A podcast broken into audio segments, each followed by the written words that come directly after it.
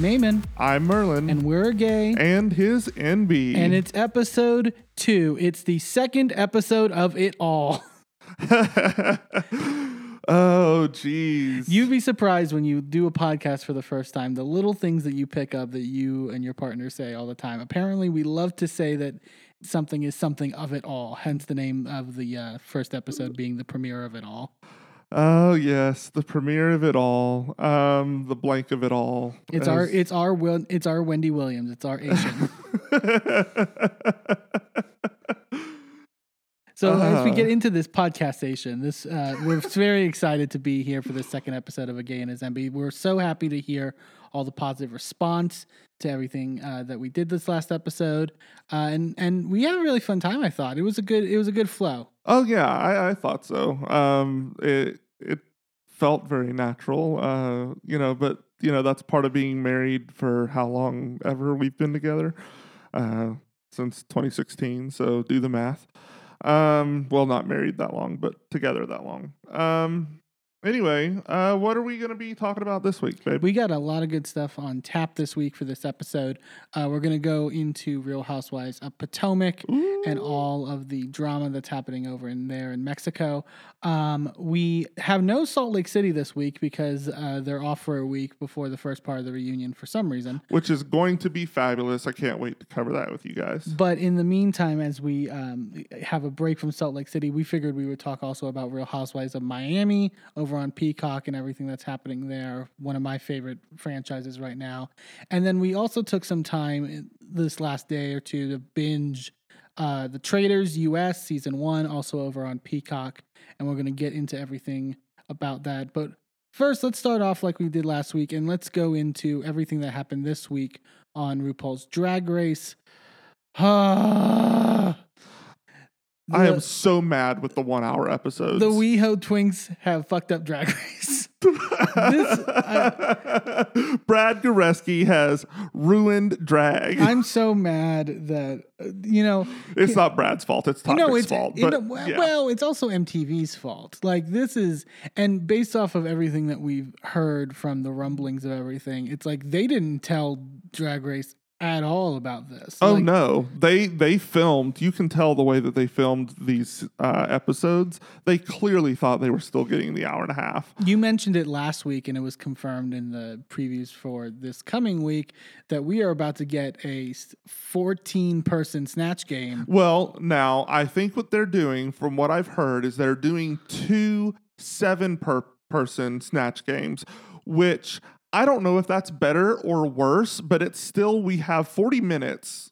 Like once you get rid of the commercials, we have 40 to 45 minutes to cover 14 queens in snatch game And a runway. and a runway. I don't know how we're going to do that. Yeah, this was I, I saw some people saying that they didn't mind this the the smaller episode, and I got their reasoning. Like I, they cut the like sort of judges discussion after the initial critiques, which I guess I don't necessarily mind But that, that they cut. that ruins the point of having your guest judges because at that point, what did they do? They Sure. said some some benign stuff in reviews on the runway, and they threw out some quips. And Maren Morris got to sit there and look like a Kardashian, which I love you, Maren Morris, but that was Oh, and then they visit the queens in Untucked, which was a yawn. Yeah, they got to do something with Untucked. I it seemed like it was a little better than some past seasons, but the, it the format is just wrong. And I do again, they cut the the uh, runway looks, which I think is also just the most frustrating thing. I saw some like dialogue online of like I think it was um Selena S Titties was tweeting like we didn't put in this much money to get cut down to 45 minute episodes. If you, I mean, for those that don't know about Drag Race, like the money that these girls have to put in to be on this show is insane at this point. Oh yeah. And well, and it also makes it very difficult for me. I'm just going to complain for a second because when I'm doing our toot and boot videos, uh, by the way, check out our TikTok, uh, Yep. Instagram, Twitter, YouTube. All of that has our TikTok or our um, toot and boot reviews on it for this week. So go check that out. That went out on Wednesday. Um, but when I'm trying to put those together, when they're giving us like three blinks of Honestly. a look on the runway, it's very difficult to to number one, even get an idea of what these queens actually are looking like. And number two, to put together a review like that. I think they spliced, they were literally reusing footage on the pit stop. Yeah. Like two and three times of these queens just looped so that you could have them on the screen longer is ridiculous. Uh, the pit stop is the official drag race review, which This- was literally as long as the episode. it was literally as long as the episode, which is ridiculous. Yes, but let's get into this actual episode. Um, obviously, from the last episode, Irene went home. Um, there was a little talk in um, before, like in the beginning of the episode, between Robin and Amethyst about their past relationship. Uh, before coming on the show, Uh, this I don't know. I wasn't really invested in this as much as they're trying to make it. Uh, there's you know, there's been people who have been talking about that. Rue has always wanted like the sort of like romantic couple to like, like they love that they've storyline. they've tried it several times. You know, Lord knows they tried it with Brooke Lynn and Vanjie. Yeah, just not. I don't think Drag Race is that show, but it's you know. Yeah, it's It- not necessary. So uh, there was no mini challenge when they came back into the workroom the next day, Or maybe there was. or maybe there was. I honestly like. Are they just going to be in some crazy outfit for no reason, and we're just going to have to like not explain it because they had to cut time? Like it's Uh, they've honestly they've done it before. They have cut many challenges before because it just was bad. yeah, Um, so I don't, you know, I'm sure that they'll find a way to make it work, but they didn't shoot for that. Usually, when it's a bad mini challenge, they usually go, no, change back. We're cutting this. We're and on the fly they they make it happen. So the queens know that's not airing. Um, this time we don't know. If- yeah. I mean, I really don't know what they're going to do. they just season, randomly they just randomly show up in uh, really bad quick drag looks we'll know what happened Yeah. Um, so the challenge for this week they kind of go straight into, and it is basically an acting challenge. It's one. It's an acting challenge where they get to write essentially the whole plot and the whole script of it all. Oh my god! I just did it again. I got to try to not do it again. I'm going to be so self conscious of saying it. But they basically have to do this uh, parody that is making fun of the idea of a drag afterlife. Uh, and they're paired off into teams. Uh, Anitra being a team captain because she won the lip sync. You have Amethyst as a team captain for, or excuse me, Amethyst for winning the lip sync, Anitra for winning the challenge.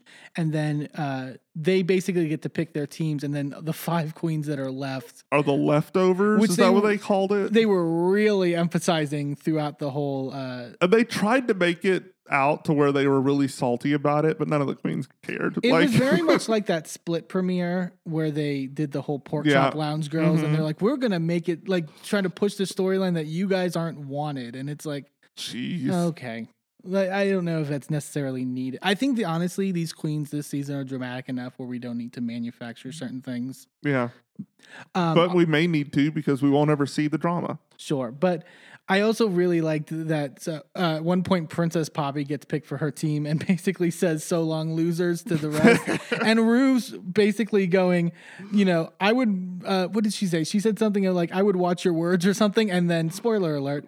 um, though that telegraphing was like so heavy-handed this whole episode. I think Princess Poppy was the first one when they came in was just like, and I'm so happy to not be the first to go home, and it's like, okay, I can see what's happening here. yep So they basically pair off into teams. I guess the biggest thing, sort of in the the uh, working on this, was that uh, Sugar and Spice, our twins from this season, were split into two different teams. and you would have thought the world came to an end it was jeez This was a lot with. Um, uh, so Sugar is on a team with Jax, uh, and uh, part of the leftovers team, and as much as Jax is uh, the way she handled this sort of situation, literally like picking up Sugar and moving her to the end of the table, which was crazy and bold. right and the internet was furious with And- her I mean, it was a lot, but like the idea that like, and they tried to push this afterwards that like, oh well, Sugar was the only one that had ideas, or Sugar, and I guess technically that was true when we look at the final product, but like she was trying to do like a. She said at one point we're gonna do Nene Leakes and Kim Zolciak, and then something about a cracked out Beyonce, which I was like, this is a dangerous territory that I don't think we need to be going down. Ugh. Um, so and it was I was like, oh, Jax is taking control. And I think even Jax said it was like, we need to formalize an actual idea. And then which I was like, good for her. And then we get to the rehearsals and they didn't formalize an idea. like yeah. I don't know what happened there. Um And then Jax was just kind of there. And like we'll get to it, but like the excuse was, well, everybody kept improvising and I just didn't have room to do anything. yeah. It's Girl. this whole re- the whole rehearsal was Also, the whole thing was trash. Like, ma'am, stop. Well, across the board, like they were setting this up as to be like the worst challenge in Drag Race history. Honestly, at this point, Michelle was not laughing at anyone from any team. Like, was getting Yeah. visibly frustrated with everyone.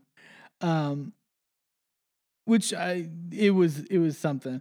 Um, so they do the challenge. Um, we eventually get down to the runway. Um, uh, in the abbreviated runway that we had, uh, thanks to Todrick. Um, Thanks, Todrick. Um, What were your due thoughts- to the Todrickation of it all? Todrickation of it all. What are your thoughts on the actual challenge? Um, I thought obviously Team Anitra did really well. I actually th- genuinely thought everything they did was really funny. And sometimes with Drag Race humor, it can be hit or miss, but they definitely seem to have a lot of good personality on. That was doing. that the one that that had Sasha Colby Yes, and the doing the neck snap the whole time. That uh, I thought it was funny the first two or three times, but after like number 8742 and Yeah. Rue was still cackling like it was the first time, I was like, "Girl, this is some stuff." I think yes, I think everyone was really solid. I would say. Yeah, I mean it was it was fine and it at least that one made sense as opposed to some of the or the other two didn't really make a whole lot of sense. See, so and then so we'll go to the Amethyst's team. I thought Amethyst's group actually did pretty well. Like I did, I thought the struct they at least had a structure. I thought, Yeah. to some effect. They were like, we're gonna go for the dirtiest humor, like the most lowbrow, you know, bottom of the barrel humor. Which is uh which is about 50-50 on drag race. Either they love the poo poo pee pee stuff or they hate the poo poo pee pee stuff. And it really just depends on the day and the mood that on they're in. it just depends on the edit because they were like, oh, you like it went on too long, and like I, I didn't think it went on at all. Like I thought they actually did a pretty decent job overall. Um, they liked Loosey's Dolly Parton impression, which I thought was pretty good. that was good. Yeah. Lucy did really well and and stood out for me this week. sure. And then we had the leftover team, which was so disorganized, and it was like- leftovers that you forgot about and they got pushed to the back of the fridge and by the time you found them there was a science experiment Sugar did well. I also think Sugar did the character that Spice did and they have been doing. And it's, you know, for, she definitely stood out in the sense that everyone else was pretty boring and, and Yeah. basic. Um, there was no real clear flow into what they were doing. Um, it, it just was kind of rough. really really really rough. So we get down to uh the deliberation. Bot or excuse me top is um sasha colby um luxx noir london who i also thought did pretty well in in anitra's team and loosey laduca. Bottoms were uh amethyst mm-hmm. princess poppy Mm-hmm. who again i didn't think they explicitly eh, honestly princess poppy's runway was you know i would say the most underwhelming and probably put Mhm. her in the bottom i mean the way that it stopped at the hip and it was just that was it yeah we, we just did a torso this week which she had a, a, a story on if you uh, anyone who watches the roscoe's uh, viewing parties that Right. they do of what actually happened. That's just like i hate moments like that where it's, it's- like just it- nothing comes together and it's like yeah i mean it sucks but at the end of the day you're responsible for your look. Sure. And there is a fabric wall and there is um there is time. Like get your stuff together. Yeah, it just needs something else. Uh, and then Jax um, was also in the bottom for her team. I did not understand why they picked Jax other than for the drama purposes of having her in the bottom and being like, "Ooh, you were mean to Sugar, and so you're in the bottom." Well, I don't I, think thought Ja- it. I I, thought think- it was more about the fact that she tried to take charge of that team, and that team did so poorly. And then she was like, "Well, everybody else was stepping on top." No, girl, get out there and get your face on the camera and get your like that's your job on Drag Race is making an impression. And if you're not making an impression, we forget you when we send you home. Sure, and especially in a truncated episode, that's not going to help because you're not going to get screen time. Yeah, Um, I was just shocked that they were like they also were critiquing her outfit in the actual challenge of like, oh, you were just in like a bodysuit or whatever. You pointed this out. Like when you watch back their uh video, what was Mistress or not Mistress, uh Malaysia Babydoll Foxx wearing? She literally was wearing like just a to like a I was gonna say a toga, but no, a toga is like an actual like fashion thing. she was She wearing took a a bed sheet and like but wrapped it around like a black bodycon dress, which, by the way, we have to talk about this. She has had the same dress in a different color for every look we've seen so far. We've seen four looks from her her entrance look, her runway last week, her challenge this week, and her runway this week. All four of them have been variations on that exact same thing that might have worked for Bianca Del Rio in season six, but this is now season 15. I'm just saying Bianca wouldn't wear a bed sheet in a challenge. That's, no, she that's my wouldn't. bigger. That was she my bigger crime She would have whooped. She would have whooped together a actual look that looked together and and good. But my problem is you have worn the same silhouette four times in a row, and it's the only four times we've seen you. Fix it or go home. Sure. I think the I think the the the thing I thought with, with Jax being in the bottom was just like they could have really gone with anyone in that group other than Sugar, and it would have made sense. And so it just felt for like story purposes they Yeah. picked Jax out That's of any fair. of them. Um, but uh, Jax actually doesn't get put in the bottom uh, two. It's actually uh, Amethyst who is in the bottom two again this week, and uh, Princess Poppy. Sasha Colby winning the challenge, very well deserved. I Who- thought so. I thought the best runway de- of the night too, as well, with that silver, almost Um, like Vegas showgirl peacock kind of. my top look on the runway was actually Loosey LaDuca. Really, Um, like that, like almost encrusted looking thing. It almost looked like a um a Wonder Woman inspired like armor or something, and it was stunning. I was absolutely gobsmacked by that look this week. now that you brought, uh, now that we're talking about runway look as well, before we go into the actual lip sync, we do also have to bring up because we had some thoughts on Sugar and Spice as well. Um, Girl, a, a, definitely another collaborative week between the two of them. Um, very similar looks on the runway. yep. I just think like, and if they want to do it, fine. And it seems like at least at this point, Rue and Michelle or no one's going to call it out. They may eventually. Th- I But- guarantee you, if it happens again next week, they will get called out about it again next. I just think like I don't know. Just it's not even a knock on them because they look good. Right. It looks good, but my point so um by the time you are listening to this, our Toot and Boot video has been out um a couple days. It went out on Wednesday. This comes out on Friday, so it's been out a couple days. Um so you may have noticed that both of us booted Sugar's look this week. Um, Eamon and I have different opinions on why we booted that. So, Eamon, go ahead and I'm just that thankful that we didn't get dragged uh, by the TikTok gays. Um, Um, well, it's only been out two days. Give it a second. and part of it was also the truncated runway. I watching it back, Sugars actually looked really good. I had it, I thought the fit of the of the skirt and the and the sort of leg warmer things kind of made it a little boxy in a way that she probably didn't want. Um, I just and it's not even I'm offended by it. I just think that at a certain point, only one of them is going to be able to win this season. So you need to differentiate from the other at some point. Yep. And you can, I, I guess you can maybe do that in a challenge, but I think one of the keys to do that is on the runway. And I think it was, I don't know, I don't think it was the smartest move to clearly collaborate in the way they did. I understand why they did because all their videos on TikTok seem to be based around that. But I just don't know how you're going to actually break free from one or the other. So um, I had a slightly different take on this. Yours was more intense. Mine was more intense, and uh, come for me if you will. But um, I mean, whatever. Um, so the way I f- look at it is, if you're gonna show up on Drag Race, um, and you're gonna show up with your twin, you have to look different. Like I understand establishing yourself on the first episode. Get that. Totally understand. 100% get it. Establish your brand, your twins. I get it.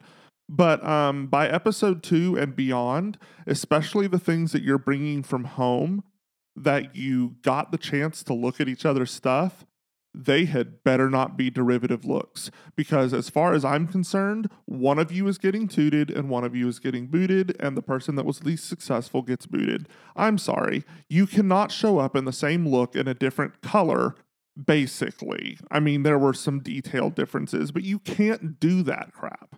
I think now that I think about it, the only thing that's really going to differentiate them is when they get to a design challenge.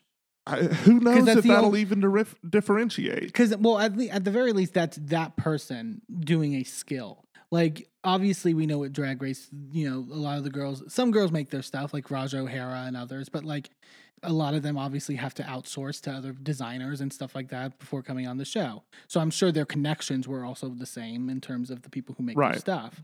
Um, that may be the only point in which they can differentiate themselves. I feel like if even if they were using the same designer, that's less of an excuse because at that point the designer knows that they're making two derivative looks. sure. It's a choice. It's It's- definitely a choice. It was a choice and they should be punished for it. I'm just saying. Punish. Come for me. Come for me, Twitter gays. I dare you. Oh God, let's get it. So let's get into this lip sync between Amethyst and Princess Poppy. Uh, they go uh, perform to "Ain't No Mountain, Mountain High Enough" by Diana Ross. Which, when this came on, I was like, "This is a choice for these two queens." But for the queens, yes, but Amethyst's look was perfect for this song. And I will say, she does a really great job of like knowing the song and lip syncing to that song. She can be a. I, I I honestly think Amethyst has a lot of qualities to be kind of a sleeper in this season and sort of rides up. I think there's a lot of things that she does really well. Um, She needs to get it together this week, though. Quite she can't be frankly- in the bottom again. quite frankly, I don't think she should have been bottom two this week. I'm shocked that the worst team, no one Yeah. from that team was in the Especially considering how bad it was. yes, uh, and Princess Poppy definitely went more comical and more, uh, you know, jokey And with it. Not which- in front of RuPaul, not with Diana Ross. No, ma'am. No, it, def- Nuh-uh. You have to respect that woman. it definitely was a choice. Um, but Amethyst wins for the second week in a row. I think I, I saw a stat. She's the only like I think she's the second queen to ever win the first two lip syncs, be in the bottom of the first two episodes and win. Usually, if you're in the bottom two and survive the first week, and then you're in the bottom two again, you're going home. Yeah, but she's doing really great, and I and I'm a big fan of her actually. In term, and I think she has definitely great potential. And Princess Poppy was great. She had great confessionals. I thought she was very funny. Um, kind of the humor I enjoy more uh, in terms of um, that sort of drag humor. Um, but she does go home sadly. We are down to 14 queens. And Oh yeah, that's all a measly fourteen. a measly. Four, we are back to where a normal season of Drag Race would start. oh my god and we got more hour episodes to come um god i hope the ratings for real friends of weho are good because at this point what is the point if they're gonna oh, I don't. I hope it. I hope it crashes and fails. I hope everybody turns their TV off in protest immediately as soon as those credits roll on Drag Race, and then um, goes and does something else for an hour and comes back for um, Untucked because this is a travesty, and um, I, for one, will be protesting there it. are already petitions have you seen the petitions Oh, I have seen the petition. have you signed the petitions Not yet. Oh. I've thought about it. but yes that was drag race for this week we're going to take a quick commercial break and when we come back we're going to talk some real housewives we'll be right back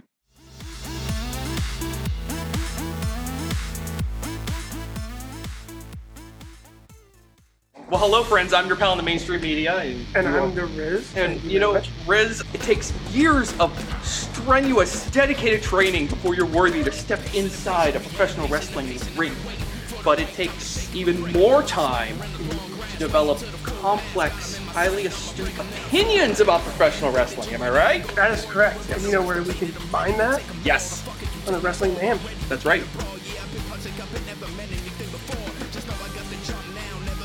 Sidekick Media Services. We are your sidekick in business for social media, video production, and more.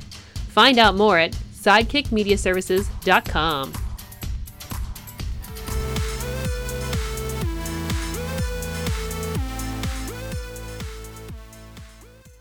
Welcome back to A Gay and His Enby. Uh, we just finished up Drag Race, but here we are into uh, Real Housewives for this week. So a uh, bit of a reminder: we don't have Salt Lake. Uh, we they are taking a week off in between the main season and the reunion. Um, so seemingly go- to possibly film a interview with Jen Shah and Andy Cohen before she goes to the clink which we before we started recording, we just saw the GMA interview with two of her victims. Oh boy. There I wonder if they're regretting that interview. Also, did you see the uh, Chris Wallace uh, interviewing uh, Andy Cohen and kind of trying to like drag him for supporting Jen Shah? I didn't, but honestly, Andy's kind of since the um since she pled guilty last summer, has been decidedly not on Team Shah. I also love that in the interview, Chris Wallace referred to her as Jennifer Shah. Oh God! Which is only is only a phrase uttered by him and Meredith Marks. but anyways, um, let's go into Real Housewives of Potomac this week. This was a really good episode. Um, the vacation in Mexico is getting really interesting. Oh yeah. Um, we get uh, start from the fallout and the to be continued from last episode of the big fight between Karen and Charrisse mm-hmm. at that dinner table.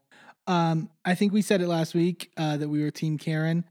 I don't know about you. I'm still fully on Team Karen, and I think the fact that Karen has the receipts to back some of this stuff up is really oh 100. percent I mean, I was um, I was very much um, interested in I think this happens later in the episode, but I was very interested to find out the fact that the reason that Robin and Gizelle have kind of thrown in with Charrisse and named her the Grand Dame is because it comes out that Charrisse is really who put together the cast for season one. Yeah, and we'll, according to them, we have not seen receipts on that. I, and, and I'll believe that. I, I I have no problem believing that necessarily but I just don't understand the motive of what they're like what that even necessarily means. Well, I think their point is that Charrisse had the um, connections to put together a group that was compelling enough for Bravo to pick up the show, as opposed to I think the implication is that Karen couldn't do that.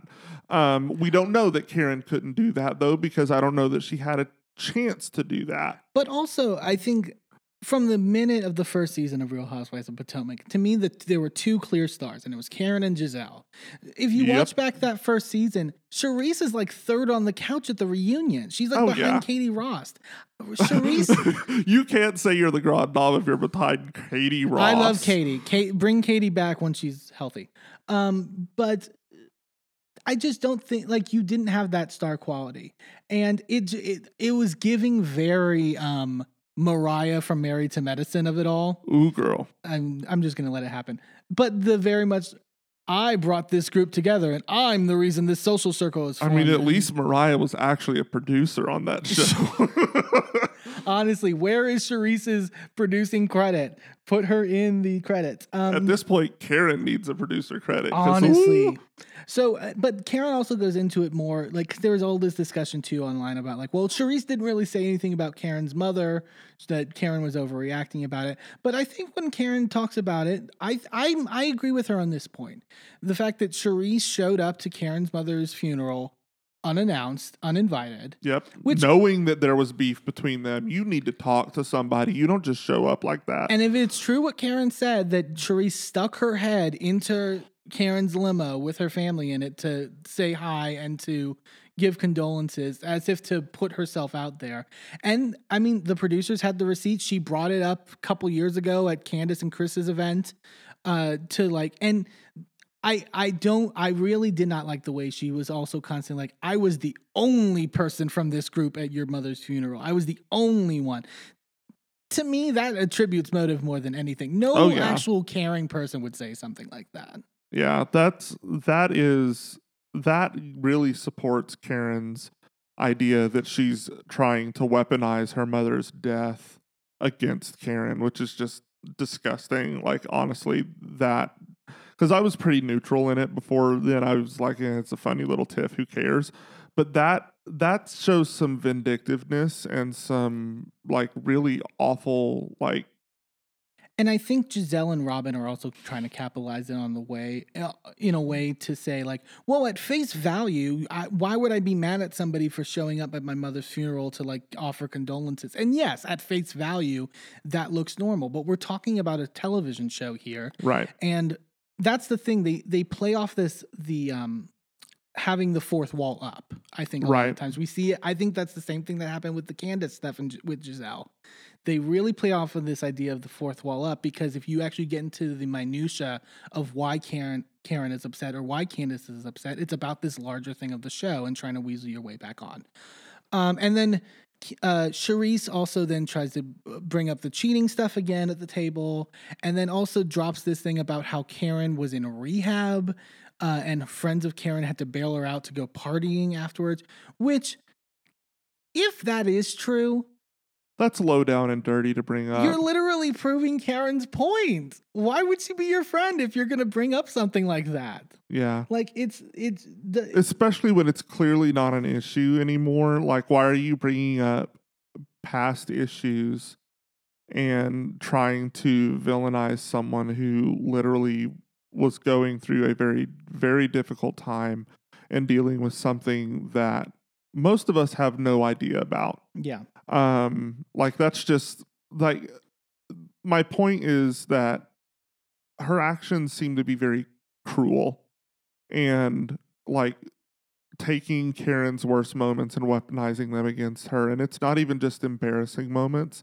It's specifically moments that are painful, like deep seated, traumatic, painful events and, And at the- moments in her life. And that's just, that's a next level. That's something that honestly I don't feel like we should be doing on Housewives. We, like I'm on Housewives.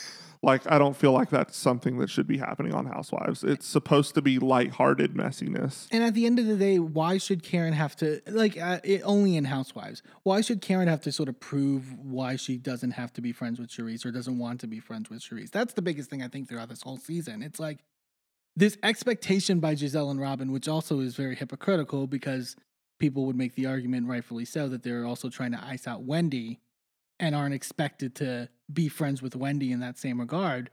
Um, Karen thought, doesn't have to give a reason as to why she doesn't want to be friends with Charrisse. And the fact that Robyn didn't under like comprehend the fact that like, well, Karen, you said uh, when it comes to me and Charrisse that we're good, aka we're moving on, and I can be friends with her now. No, she didn't say we're good. She said We're good. We're good. We're good. We're good. There's a big difference. There's a, a big connotation to that word. Um, we also saw Mia and Jacqueline get into it a bit more. I thought it was so bold of Mia when they were in the hotel room together and Jacqueline was just confronting her and was like, "You know, you're telling lies," and and Mia just like, "What's the lie?" Jacqueline, Um, Jacqueline saying, "Well, because I that, I that I don't close my legs to marry men," and Mia's just like, "Girl." Like her to, Mia for her to just double down on that. Mia's middle name at this point is bold because like she has done nothing this season but make some bold statements and take some bold actions. Um like she just it's very hard to um find anything redeeming with her right now. She's messy, and if you like mess, I think you know. But other but other than that, I do agree. Like she is not coming off in the best light this season. Um, can we also get so let's get in also to Robyn's wedding. Oh Lord.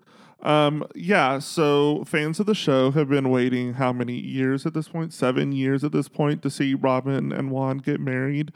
And um, like I, I guess it's your right to have a private wedding with nobody really there if that's what you want.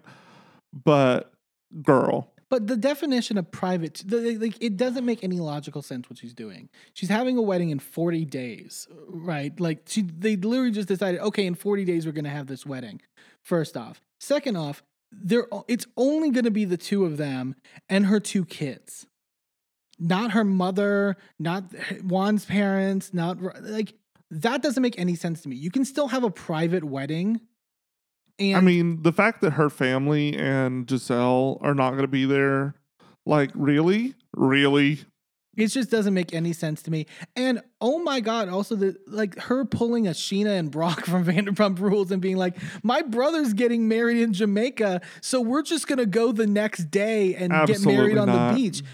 Oh my! Like, do you like? Does she not? Does she need to watch Vanderpump Rules this past season? Uh, Like yeah. literally a season ago. Like it's, I, I know I said this to you when we were watching the episode, but I'll say it again for the uh, benefit of our listeners. You know, it is one thing to, you know, go to a wedding and um, get inspired and go to the Justice of the Peace the next day and get married. It is one thing if that is a local wedding, but when you are traveling to Jamaica, girl, there better not be anything. If it's my wedding, you had better not be doing anything on this trip other than being in your hotel room sleep, going out to the club and partying, or lounging on the beach and If- then attending my wedding. If there is anything else you are doing during that trip, you better walk out into the ocean and not come back. What do you think about the? I saw this theory going around that Bravo wasn't going to pay for the wedding, and that's why they're doing this. I, I don't know why Bravo wouldn't though. It's been seven years. Like it's literally been the longest like running storyline on this show. people would tune into that. So there's no reason why Bravo wouldn't fund that. I mean, either that or she like presented like a really outrageous price tag on it and that's why they won't fund it and maybe she did that on purpose so that her and Juan can go get not married and then just get everybody off her back 'Cause that's really what I think is going to happen is they don't actually get married. Honestly, I mean, in, That's what it feels like. It feels like a scam. And this is a Jen Shah scam. like you pull it a switcheroo, you about to go to jail for six and a half years. and the fact that that's not going to be also the I would say the hottest question that Robyn will have to answer at the reunion. But uh, when it comes to Wama, we'll get into that later. Um, but also, uh, so they they go. Um, Ashley, this is for Ashley's birthday weekend. They're going er, to uh, Mexico, obviously, and they go to the cenote because Ashley wants to do more like sort of adventurous stuff and not the traditional like loungy. Go to What is Mexico that? Is that like a hot springs type thing? There's some, like- like a I feel like there's some spiritual element to it. They, I, I don't know the cave water or something. Yeah, I don't know the specifics, but they were hinting at it. Um, and then uh, after this, they had a uh, sit down, and there was this really interesting conversation that kind of emerged between Candiace and Ashley, who have been having issues this season from the stuff that we kind of mentioned last week. Um, Ashley's trying to defend bringing Deborah to Karen's uh, uh, improv one woman show uh, thing, and basically tries to spin the, the argument of like, well, if my best friend, someone was saying something about uh, their husband, I would want them to, you know, get to be face to face with that and tell them to their face. If Which also leaves out the fact that if that was the case, you could have briefed Candiace that you were bringing her instead Right. of surprisingly bringing her. That like this whole excuse makes no sense. But Candiace, and I think I said it this last week. Candiace has really come a long way because the way that she handles this is really top notch because she turns it back on Ashley in actually a really classy way to say like taking that at face value, maybe the reason that you're doing that, Ashley, is because of the improprieties that have happened in your relationship with Michael Mhm. and which have been well documented uh, extensively on video as well. Um, that because of that, maybe that's what you think a relationship should be like, but I don't have that relationship with Chris. And Ashley kind of had to sort of eat her words and sort of like accept it. And I actually thought it was a really conducive conversation on both ends. You know, Ashley brought up the stuff that she was really hurt by about Candiace sort of making fun of her talking about her miscarriage, which I did think at the time was crazy for Candiace to do. yeah, but I mean, Candiace has grown since then. I don't think she would do that today. Um, I But- really, I, I do, I have hope for their friendship as much as we've been wrong multiple times. But I think they could be really good friends and allies. I just show. need Candiace to have some good allies because Candiace does not miss, and I need some more people to realize that fact. I, I think that hopefully this can work out. I think much like anything, it's going to get sort of reopened with the reunion as it tends to do with Housewives, and Ashley also should be um, apologizing to Candiace now that we have the footage of the fact that Deborah was lying about what Chris was doing. Oh, that whole cast. Well, not the whole cast, yes, but, but particularly Ashley. I think it's if you want to give Ashley any bit of the benefit of the doubt and say that she believed Deborah because they were friends, and now she knows otherwise. yeah. But at this point, I think she Chris deserves an apology. But this was, uh, I think, a good discussion. Um, they then go to dinner later that night. Also, oh, by the way, you pointed this out while we were watching. Um, the very much the White Lotus editing of this this show. Some of the just the B roll footage is just like They- very They really love that shot of that larva coming out of that tree. Like, I don't know what the metaphor is. and like the overhead shot of the shore, like just the shoreline, the beach, like the waves coming up. Eh, beautiful, but just very White Lotusy. I don't know what they're trying to tell me. Basically, I don't either. But so they get into this dinner. Um, and then they get back into the stuff from last night, and Gizelle is just so blatantly messy for this of just What else is new? uh, you know, trying to rile Karen up and say that, well, if there's anyone that's the queen of Potomac, it's Charrisse. Like saying it out of basically nowhere. Like there was no point of her saying that other than to try to get a reaction out of Oh, yeah. Karen. Um, and then oh, oh oh, and she said that her character was assa- that Charrisse's character was assassinated that night, as if Charrisse didn't cu- accuse Karen of going to rehab. Yeah. Like to use that term is just insane to me. Um, but I give credit to Karen. Karen uh, is giving the girls nooch, and I think it's just riling up Gizelle and Robyn so much that Karen's not biting on this stuff. Oh yeah, yeah. Uh, much like Candiace, Karen has grown and uh, learned how to not necessarily clap back um, as viciously as she used to. And a clapback can be fun, but I think it's really good to see, to, to know when you're on the right side of things and let them spiral. Especially when you're rambling on about hot boxes and Sing Sing, but that was last season. Well, and- but that was the point. And Karen's brought this up in interviews recently too. That like this was all based on like Gizelle's mission has been all after the hot box comment last season. I honestly think it's after um it's been a concerted effort by Gizelle after that one reunion when Karen and Monique teamed up to kind of expose Jamal Bryant's uh past dealings and and all. oh, you mean stuff the reunion with the binder with and the, infamous bodyguard? binder and, and the bodyguard. Um, and that was a very embarrassing reunion for Gizelle. And Gizelle doesn't get embarrassed often. And I remember the first episode of the, the season after that of Gizelle just being like, I'm going to expose your truth, Karen. And I'm going to, I think her exact words were, I'm going to sprinkle it out a little bit over time. Mm, And I think she's letting, like, she's got Charrisse to do exactly that. It's very obvious to me. Um, but the key is Robyn gets into it with uh, Karen about this, that she's being hypocritical, um, or and that oh Karen doesn't get held to account, which I just think is crazy.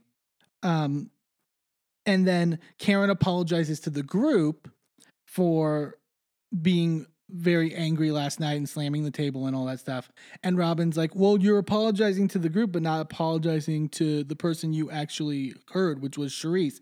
And this sets Candiace off immediately because Candiace is always keeping the girls honest this season, and it's just mm. like this doesn't make any sense based off of what happened in Miami between me and Wendy. right. Which, to be fair, it's a, like that's what frustrates me about Robyn is that she makes fair assessments of other people and fair criticisms most of the time, but doesn't hold any of her allies to that standard. Sure.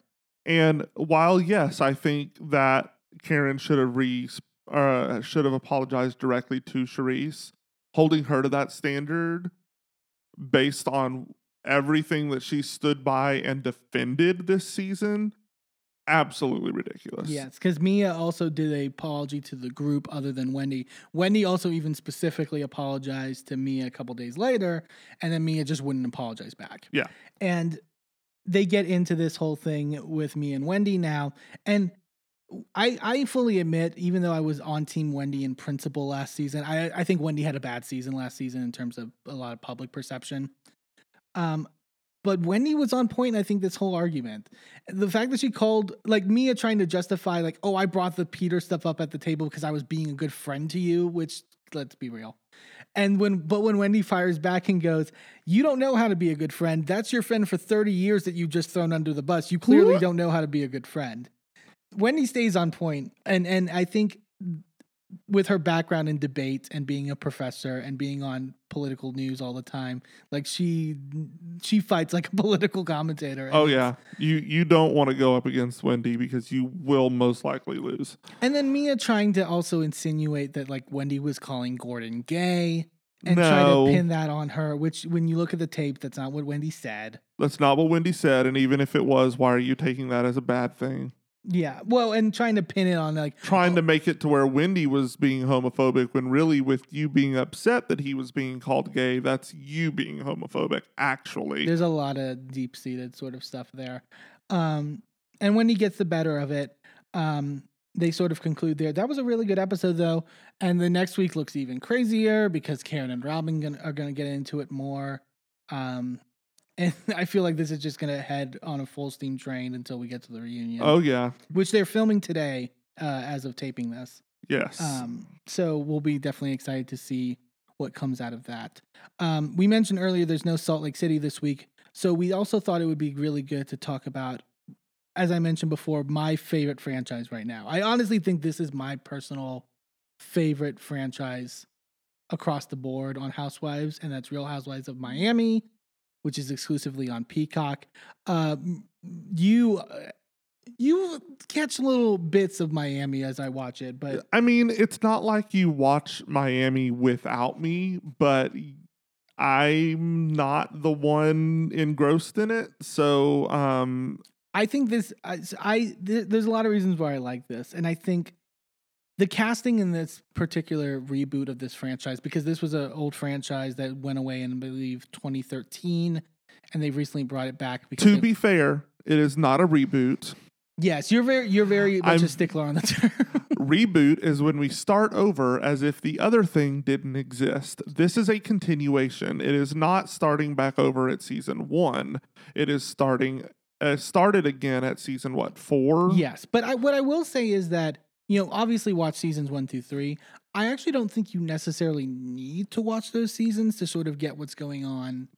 On because I don't really think so either, but there are because we did watch through them um, when Miami came back last year. Yeah. Um, but we, um, I don't think it's necessary, but it does help with some context on some of the Sure. things. and and I will say the vibe is slightly different. And the casting on this, I think, go around has just been really, really smart. Everyone, I think, contributes something really well. There's a vibe that's just like the perfect. I think with Beverly Hills, a lot of people were talking about the darkness versus fun element and how it sort of was disproportionate. They balance it really well, I think, on Miami. Um, I love, I'm, I love everything they're bringing, sort of on a humor level, on a drama level um, but also on a personal level. And I think that's one thing that is important really with Housewives is you want to really invest in these people and sort of what's happening with them. Um, I think Miami does a really, really great job with that. Um, you have like old school people like Alexia on the show and sort of all the stuff that she's been through. I mean, like marrying a convicted drug dealer and then marrying a man who later she found out was gay after he died and like the stuff with her sons and like there's so much natural i think when it comes to casting reality television there's really an art form to it that doesn't get talked about a lot and it's about really finding interesting people more than Mhm. anything you can cast people who are you know wanting to be reality stars and are going to do whatever they can to be reality stars but when you have those actual really interesting people and those interesting eh, you know reality TV, I think, for many years has been like a case study. People watch it because they want to see sort of, not to be like morbid, but like kind of like animals in a zoo. Like they want to see the the goings on. And I also think a big part of it is just being able to judge people and go, well, I'm a better person than they are. Yeah, And that, and it's a way to feel better about your life, even when your life is kind of boring. Sure. Most people's lives are kind of boring. I mean, I mean, you know, Um, most of us go to work and then we come home and then we go to sleep and then we do it again the next day. And you know, there's nothing wrong with that, but it's it's nice to be able to go, okay, I'm I'm not a bad person. I'm a good person. Look at these crazy people in these Absolutely. on these shows. Yeah. So, but I will say this season's been really amazing, and the big sort of overarching uh, storyline from this season, which I which going in we had heard about obviously on on news sites and stuff like that, was the big divorce between Lisa and Lenny, and that has just been you know I had you know I was hopeful of what it would produce for the show, but it has really played out in something I would say it's I think it's one of the best stories of the season so far in terms of what we we're getting to see with the actual dynamic, the fact that it happened mid filming and we're seeing like getting to see the cracks hmm and then sort of the result of it. And we've had some good, like, Housewives is not devoid of good hot mic moments, but Oh, that point where where Lenny is talking to um, one of his friends, one of his friends in the kitchen during a party, like literally on mic, and going, "Oh well, I'm whispering. They can't pick it up. I'm gonna leave my wife in like two months." What? and saying that like his friend asking if he had had sex with Lisa recently and saying no because I feel like then I would be cheating on the person I really love. Right? That was the- disgusting. Oh, and well, and also the fact that uh, from what we're to be believed from what like was laid out, like that his son's like in the room, like next to him playing video games or something as he's saying this. It's just insane. Lenny is like despicable. he is competing to be worst house husband, and there is a long list of terrible house husbands. This isn't a world where a Michael Darby exists. Yes. Um, but his sort of, and he was always kind of a douchey guy. You know, he was kind of one really pushing Lisa to have kids when she was having fertility issues. And um, uh, this was back in sort of the original seasons. Um, and he's been very distant. They talked last season about how he basically, in the time since the original and now, like he had an emotional affair with a girl. And at one point, even told Lisa, I don't love you anymore, which if I'm Lisa, like that should have been a sign. Oh yeah. like there's only, and I feel bad for Lisa. I think Lisa, while she's naive, and they've talked about it, and like the fact that she kind of like let things go by for a long time, I think that's real for a lot of people. I think that's uh, you know a lot of people, especially people of that um, tax bracket, Oh yeah. like they kind of go along to get along, and Well, there's a lot to lose. Yeah. Like divorces are expensive and you know, depending on who's bringing in, you know, um who's bringing in what, that's an alimony payment yeah, potentially that could be going on forever. and and to trust the fact that your husband is not going to bring his new girlfriend into your home with your children while you're on vacation And kick his own mother out who is supposed to be watching the children. he is so he is competing to be not Not I- just worst house husband, but worst human on like this is disgusting. It's just awful. he's re- and you really feel for Lisa as much as you know you you know her naivety of it all it's you're you're really rooting for her at the end of the day because Oh, it's like she doesn't deserve this Nobody Um, deserves that. Nobody deserves to be betrayed by the person they love. No. And uh, speaking of love stories as well, I think th- obviously that's sort of a big element of it. I'm really loving also Julia Lemigova this season, who um, came on last season in the in the not reboot In the continuation. in the continuation. Thank you. Um, and obviously uh, made history as the first uh, same-sex couple to be on Housewives Yep. uh, with her wife Martina Navratilova, famous tennis star. Um, I really love this. You know, last season as as good as good as it was to see her on the show, I didn't really love this whole storyline with Adriana, who, uh, former Miami housewife, who's now friend of Yep. um, and sort of like the are they in a relationship or is this a friends with benefits? I, I thought it was a little too I you know, but I like that we're getting to see more of her actual marriage with Martina this season and sort of the natural things that they're going through. Uh, Julia's having a lot of issues with being an empty nester now, and her daughter's going off to college. Um, and sort of the strife that's putting on her marriage and her home life and not feeling happy.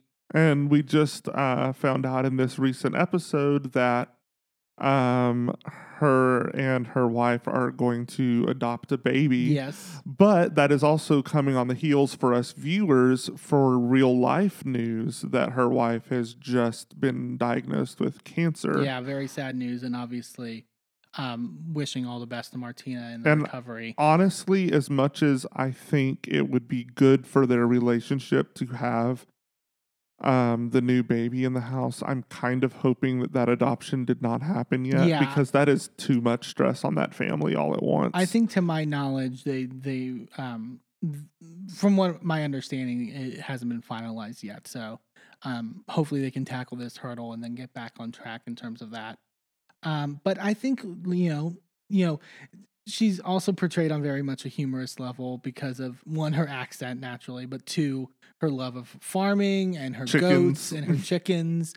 Um, you know, bring goat to a dog party that I forgot about that. it's the ridiculousness that you love of housewives but i think you know she's going through real life stuff that i think a lot of people resonate with and i think it's really great to see a lesbian couple sort of ha- go through those trials and and tribulations that any other married couple would naturally go through and presenting that to a, a wide audience Yeah, it, it really helps to give um, the more conservative contingent of Housewives viewers um, a look into what a real queer relationship looks like yeah and the fact that we are just normal people. Like, we're just out here trying to live our lives and you know do the best we can and you know have a little fun while we're doing it and and that's it. We're we're just like everybody else. Yeah, I love I love what everything they're doing, and they're again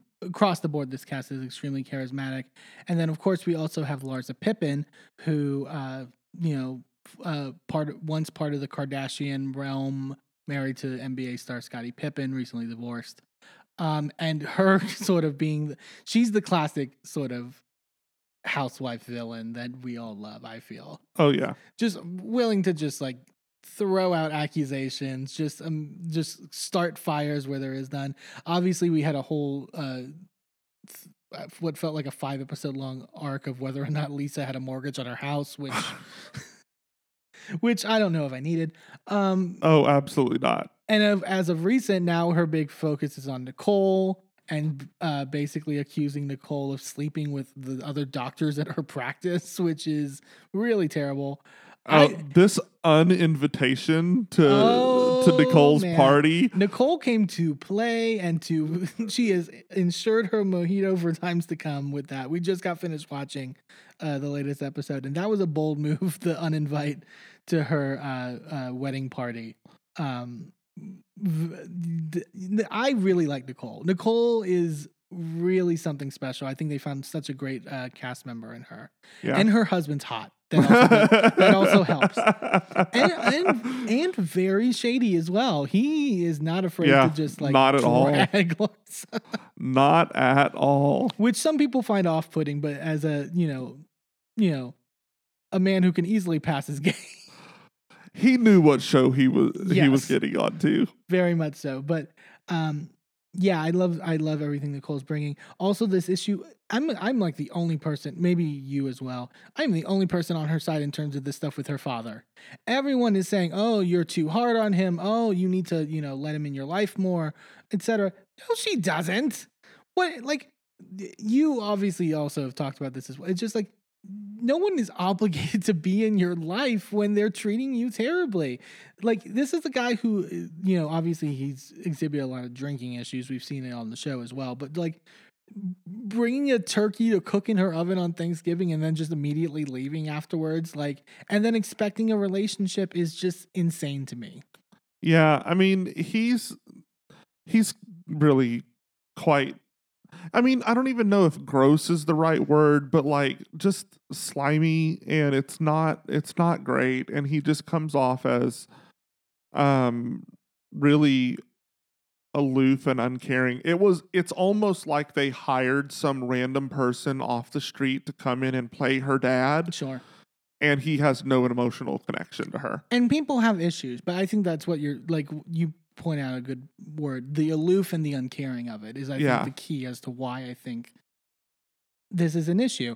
And I understand Alexia's point of view from her personal perspective of losing her mother and like the t- you know the sort of time aspect. And I get that logic, but it's like you know, I so- mean, the logic of eh, life is too short to not spend time with your parents while you have them is there, but the logic is also there to not waste time trying to connect to a parent who does not give a shit about the you. onus need, it needs to be a two way street at right. the end of the day. And at, at at the end of the day, I know that they're all adults, right?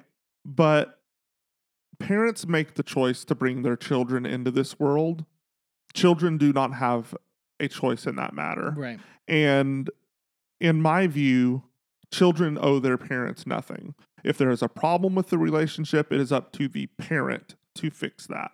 I agree. That's the that's the adult. Even when the child ends up being an adult, that's the adult. That's the guiding person. Yeah. At the end of the day, but also I brought up the Alexia thing of her losing her mother. I also just wanted to quickly note before we move on, the other thing I really love about this show is that you have the drama elements, but I really do feel like this cast is a good friend group. Like it feels Yeah. like a genuine friend group that isn't sort of necessarily there because they're all contracted together. Right. When when um she announced um that Lenny was leaving her. Yes, one of my um, favorite scenes of the whole season. every like everyone rallied around her. There was no Alexia was going to fight Lenny. like she was so mad. She was literally ready to go, "No, I don't care if we're like out on a trip. We're going home and we're going to kick his ass." Yeah, Like basically. it was so great to see. And even Larsa too. Like Larsa was feuding with Lisa the first half of the season and even still dropped all of that and sort of like took her up. Which I love from this group. And they did it last season too when Alexia like lost her mom on her wedding day from. COVID, which was just like that whole sentence is just like yeah. so traumatic in and of itself. And if you watch the first 3 seasons, her mom was such a light. Yeah. Like she was she was an amazing part of that like a, a tangential part of that cast.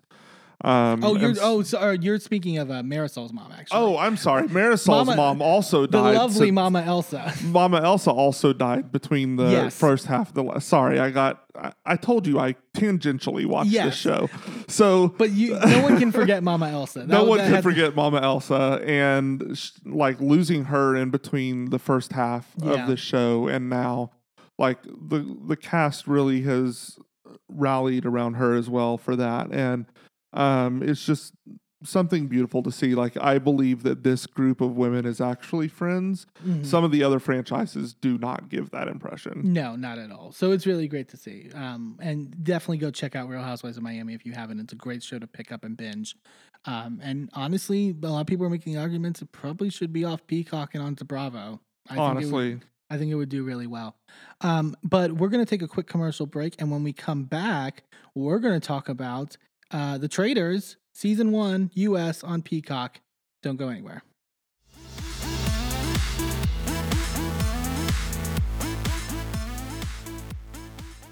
Well, hello, friends. I'm your pal in the mainstream media. And, And I'm the Riz. And Thank you know, much. Riz, it takes years of strenuous, dedicated training before you're worthy to step inside a professional wrestling ring. But it takes even more time to develop complex, highly astute opinions about professional wrestling. Am I right? that is correct. And you know where we can find that? Yes, On the Wrestling Man. that's right. Sidekick Media Services. We are your sidekick in business for social media, video production, and more. Find out more at sidekickmediaservices.com.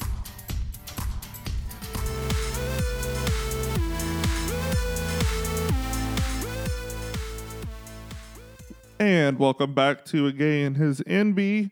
Uh, let's dive into the Traitors U.S. season one. This was like a, a last minute binge for us um, that we were like, you know what, we've been hearing so you know a lot of good things about this show. and I mean, who doesn't love Alan Cumming? Oh so, my like, god, the the casting choice again. Back to casting choices.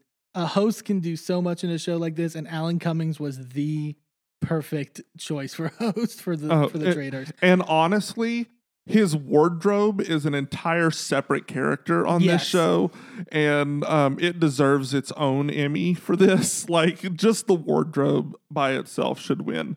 Um, but it's it's fabulous. Also, Alan Cumming is very much giving us Moira Rose from Schitt's Creek. Um, this entire show. Very Moira Rose. At one point, he just sounded like the Count from Sesame Street. I forgot what point it was, but he it was very jarring.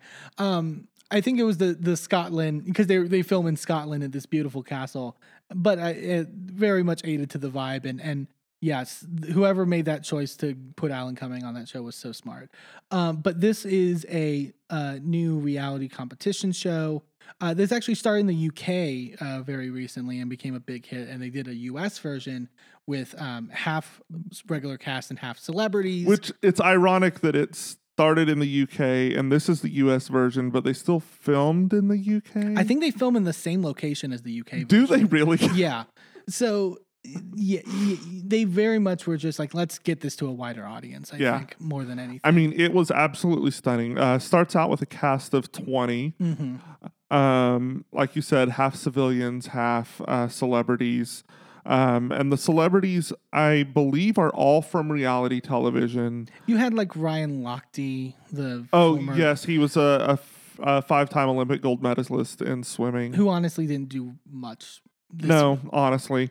Um, so starts out nobody is a traitor yet, right? This this functions like a game of mafia or werewolf. Uh, if you've ever played those games, um, where um, at the beginning of the game, a few people are selected to be traitors, um, and they work uh, to quote unquote murder. Not really, obviously, no one's dead, um, but murder um, members of the cast every night and then the the cast works together um which the cast other than the traitors are called um The faithful. the faithful yes. I knew it was some f word and i couldn't remember what it Not was. That F um so the the faithful work to suss out who the traitors are and banish them from the castle. Yes, and, you, and the um, goal is you have to make it to the end without any traitors left, uh, and then um, if whoever is, if of the faithful is left get to win or get to split the,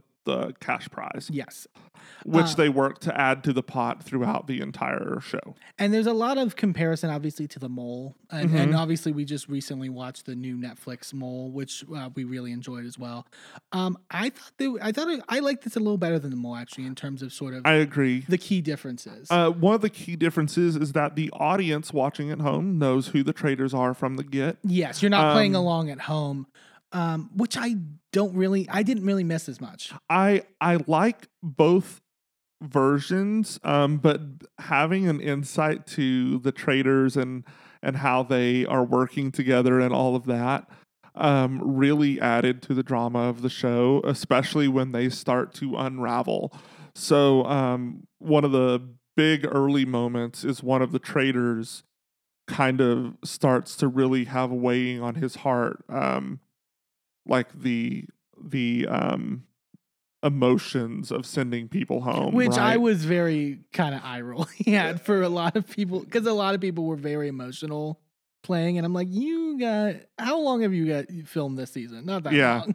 and it, it tips his hand and um he ends up getting found out and sent home by the faithfuls um But I also like that the traitor, like, there's a lot of, um, and obviously, spoiler alert, we might get into certain details. So, but definitely watch it. I would encourage you to. it's only 10 episodes guys just go watch it come back But it was interesting to see also a lot of the traitors working to get the other traitors out. in Oh, yeah. that maneuvering. it's like when so spoiler alert well you find out in the first episode so um Cirie from Survivor, Yep. she's been on there like four times, gotten pretty far every time, and then lost. yeah. Um, and then we had two, and then Well, we, we have, have Cody from Cody Big from Brother. Big Brother, um, who won what's he? He won the all the recent All Stars season. Right. I think that was season twenty. No, tw- either way, Yeah. the recent All Stars. Yeah. Um, that was really great. Uh, it was a good season. Janelle was amazing on that show. I love her, Janelle. Um, anyway, um, so And then we had Christian, who we had Christian, who was a civ- who was a civilian, um, and they seemed to be so in lockstep for the first couple days, um, and then Cody starts to feel it, or at least claims to. Um, and he tips his hand and gets found out by the faithful and gets sent home. Um, and then we get this lovely twist where the traders get to recruit Yeah. another traitor from the faithfuls. Um, and they pick Arie. From the Um, Bachelor, which some- yes, he some- was the bachelor. He was also a race car driver. Was that him that was a race car driver? I who knows? say.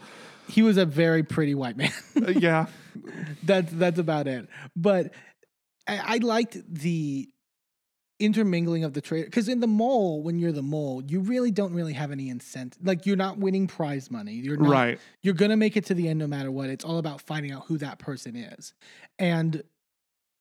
I like the fact that the, the actual traitors had a mission and a goal to be successful at. And I like that it wasn't about necessarily bombing a challenge or throwing a challenge.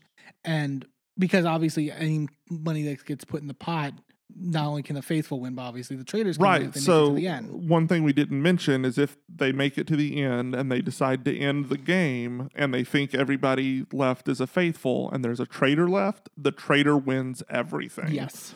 Which the finale we we won't get too far into, but that that finale was v- awkward in the best way. So great though.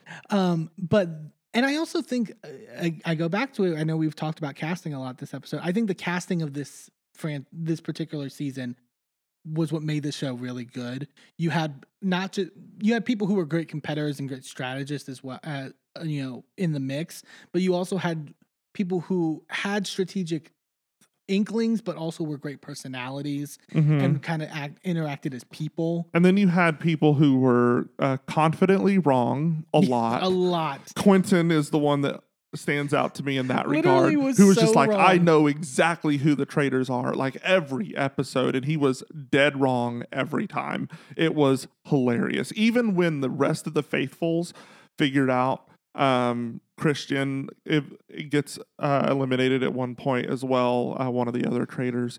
Um, so even when they voted out Cody and Christian, Quinton was on the wrong side of both of those votes. Right. And it's so funny because he remains so confident throughout the whole thing, all the way up to the end. He's just solid, like, I know exactly what's going to happen and I know exactly who the traitors are. Um, and then at the very end, his jaw is left on the floor and it's beautiful. Right. Let's also talk about some of the other uh, players involved in this, and and let's talk about the star of this season. And I think we both agree. Oh my God, the reality star that is Kate Chastain. Oh my She- goodness. We, me and Merlin have not watched Below Deck. We've not gotten into that. We Uh, may have to. we may have to. Um, but she, oh my God, she is so good. She is such good reality TV. the feud between her and Rachel from Big Brother is just it's it you could write a dissertation about that feud. Um it is She's such a comic character almost in a way because there just reaches a certain point where she's just like, I want to go home. it's so funny. just kill me already. And she won't die. And she's just so upset about it that it's it's genuinely hilarious. It's I, I haven't laughed this long at this kind of a reality show in a long time. Um, she's so funny.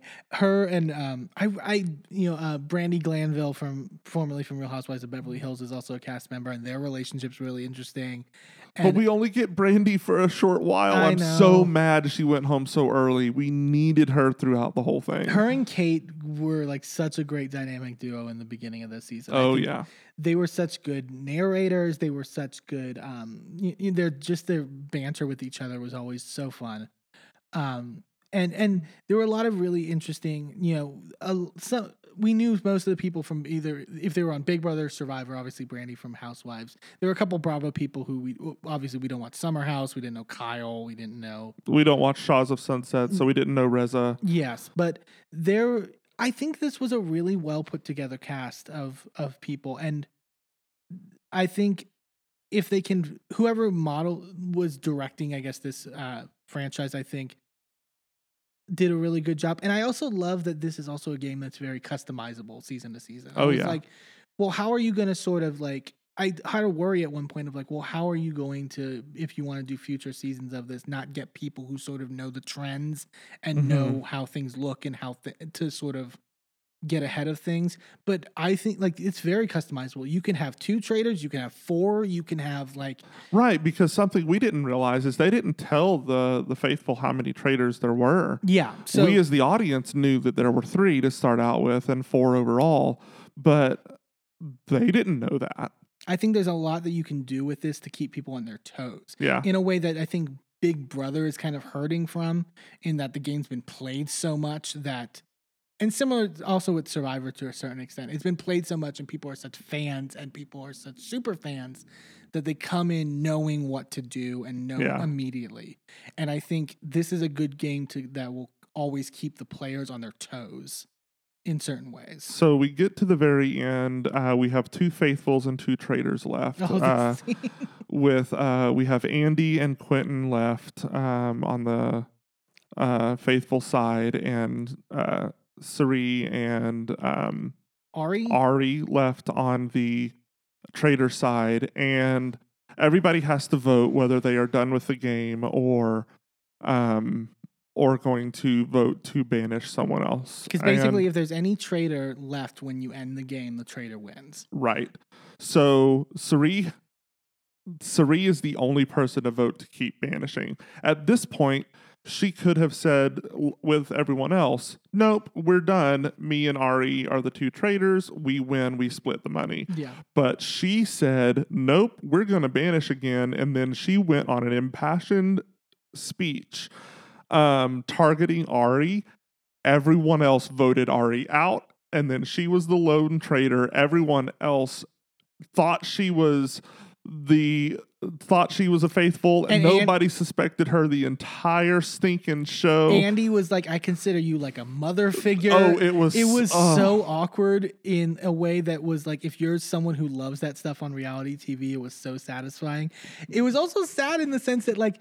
If you followed Cirie and her journey on Survivor and how many times she's lost and how many times she's came close and how much of a fan favorite she is, and for her to finally win some big money on a reality show, but she didn't really even get to enjoy it from the onset because it was like she was made to look like such a jerk at the end. Oh yeah. Oh yeah. Like I said, Quinton's jaw was on the ground. Andy was in tears. Literal tears. just pouring tears. It was insane. Um, It was cinematic and fabulous. And um Cirie definitely deserves this win. Uh, this is her fifth turn on a reality show, and to finally win, she has grown so much from being um, to quote uh, Jeff Probst from Survivor, uh, she has come so far from being the woman who got up off the couch and took a chance on an island in the Pacific. And um, just to see her finally win and finally succeed, it's it's beautiful. And I'm I'm frustrated that it was tarnished a little bit. But at the end of the day, she took home two hundred fifty thousand dollars, and she gets to take care of her family like she's always dreamed of doing. So good on her. yes, this is definitely a must watch. I think we definitely at some point got to check out the UK version because I hear that's great as well. Absolutely. um definitely definitely check this out even if you uh everything that we've said even if you know sort of the inner goings on it's still just a fun watch because it is a very charismatic cast Absolutely. um and and really great stuff coming out of uh peacock peacock is doing some really good oh yeah. content in a world where a lot of like places are very uh iffy in terms of the this kind of stuff peacock's doing some really good stuff right now So um, we want to uh, do a little segment here at the end um, called our tops and bottoms of the week. yeah this Just is over everything we've watched, all the media we've consumed. Um, who is standing out to us as the most captivating, the most amazing, and who is really standing out to us as a dud? Yeah, so I'll, I'll start things off for my bottom this week. You know, I'm mm, I'm I'm gonna have to say Charrisse over on Potomac. I think that I think this was poorly miscalculated by her on so many levels in terms of getting back on this show and sort of if she had just taken a moment to do something other than focus on Karen, Yeah. and sort of show why she's a value and an asset to the show. I think it would have been so much better to her. My top for this week, I gotta give it to Kate Chastain. I think she it was so great to finally see. I had heard the name a lot, and and a lot of people love her, and so it was great to see her in this environment and see why people think she's such a great star. And you know, more stuff from her is, is I'd be more than happy to see uh, across any other you know uh, platform, any other uh, show. Really great stuff from her. What about you? Um, so my bottom of the week um, is going to have to be the entirety of MTV. Oh God, how could we forget? How could we forget about MTV and choosing to sh- shorten uh, Drag Race after the fact to put on a show that nobody wants to watch? Um, and it hasn't even premiered. It didn't even premiere it this literally week. has not started and yet. they already shortened the episodes. It's like, what are you doing? What are you doing? Why are you doing this? This is crazy. Um, so that's definitely my bottom of the week. Um, my top of the week is uh, Cirie. Um, Yeah, good for I her. just, I'm so happy for her to finally make it after so many years and so many attempts. Um, and she's never done poorly. She's always done well. She just hasn't quite made it until this time. And she had everyone fooled, and it was beautiful. It was beautiful to watch her work. Um, Great so, yeah. choices. yeah. Hey, thanks for joining us this week on A Gay and His Enby. Tune in next week for more of our recaps and hot takes. Be sure to subscribe and leave a review wherever you're listening. And check us out on our social media at A Gay and His Enby on all the platforms. A special shout out to Shane Ivers, who wrote Pulsar, the song we're using for our theme. For my husband, Eamon, I'm Merlin, and we're out. This show is a member of the Sorgatron Media Podcast Network. Find out more at sorgatronmedia.com.